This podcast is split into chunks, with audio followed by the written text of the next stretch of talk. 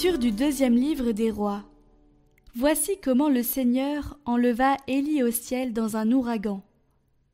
Ce jour-là, Élie et Élisée étaient partis de Gilgal. Arrivés à Jéricho, Élie dit à Élisée Arrête-toi ici. Et moi, le Seigneur m'envoie au Jourdain. Mais Élisée répliqua Par le Seigneur qui est vivant, et par ta vie, je ne te quitterai pas. Ils continuèrent donc tous les deux. Cinquante frères prophètes qui les avaient suivis s'arrêtèrent à distance pendant que tous deux se tenaient au bord du Jourdain. Élie prit son manteau, le roula et en frappa les eaux, qui s'écartèrent de part et d'autre. Ils traversèrent tous deux à pied sec. Pendant qu'ils passaient, Élie dit à Élisée Dis-moi ce que tu veux que je fasse pour toi avant d'être enlevé loin de toi. Élisée répondit Que je reçoive une double part de l'esprit que tu as reçu. Élie reprit Tu demandes quelque chose de difficile. Tu l'obtiendras si tu me vois lorsque je serai enlevé loin de toi. Sinon, tu ne l'obtiendras pas. Ils étaient en train de marcher tout en parlant, lorsqu'un char de feu avec des chevaux de feu, les sépara. Alors Élie monta au ciel dans un ouragan. Élisée le vit et se mit à crier Mon père, mon père, char d'Israël et ses cavaliers. Puis il cessa de le voir. Il saisit ses vêtements et les déchira en deux. Il ramassa le manteau qu'Élie avait laissé tomber. Il revint et s'arrêta sur la rive du Jourdain.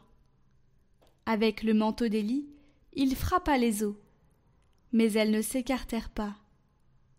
Élisée dit alors Où est donc le Seigneur, le Dieu d'Élie Il frappa encore une fois. Les eaux s'écartèrent et il traversa.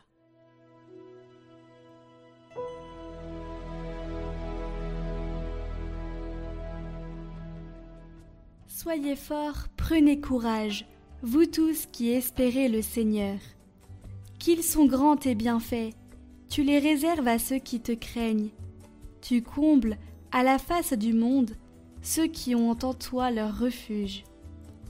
Tu les caches au plus secret de ta face, loin des intrigues des hommes. Tu leur réserves un lieu sûr, loin des langues méchantes. Aimez le Seigneur, vous ses fidèles. Le Seigneur veille sur les siens, mais il rétribue avec rigueur qui se montre arrogant.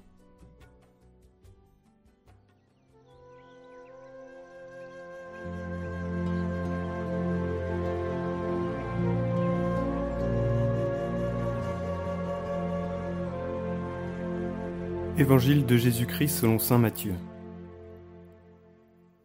En ce temps-là, Jésus disait à ses disciples Ce que vous faites pour devenir des justes, évitez de l'accomplir devant les hommes pour vous faire remarquer. Sinon, il n'y a pas de récompense pour vous auprès de votre Père qui est aux cieux. Ainsi, quand tu fais l'aumône, ne fais pas sonner la trompette devant toi, comme les hypocrites qui se donnent en spectacle dans les synagogues et dans les rues, pour obtenir la gloire qui vient des hommes.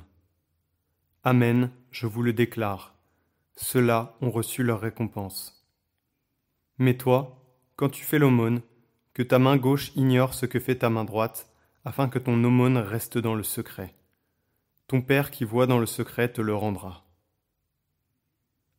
Et quand vous priez, ne soyez pas comme les hypocrites ils aiment à se tenir debout dans les synagogues et au carrefour pour bien se montrer aux hommes lorsqu'ils prient.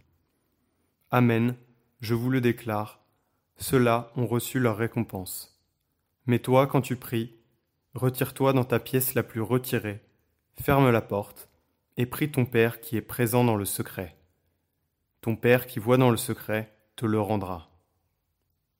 Et quand vous jeûnez, ne prenez pas un air abattu, comme les hypocrites ils prennent une mine défaite, pour bien montrer aux hommes qu'ils jeûnent. Amen, je vous le déclare, ceux-là ont reçu leur récompense.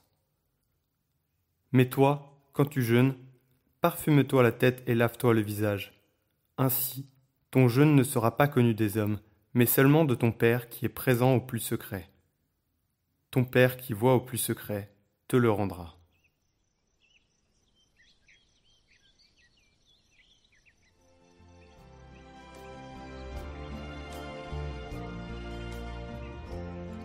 Avant tout, se garder des hypocrites, c'est-à-dire veiller à ne pas fonder sa vie sur le culte de l'apparence, de l'extériorité, sur le soin exagéré de son image.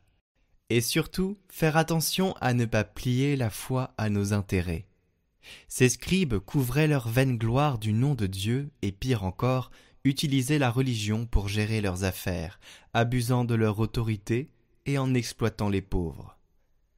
Ici, nous voyons cette si mauvaise attitude que nous voyons dans tant de lieux, dans tant d'endroits. Aujourd'hui encore, le cléricalisme se fait d'être au-dessus des humbles, de les exploiter, de les battre, de se sentir parfait.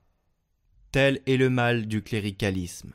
C'est un avertissement pour tous les temps et pour tous. Église et société. Ne jamais profiter de son rôle pour écraser les autres. Ne jamais faire des bénéfices sur la peau des plus faibles.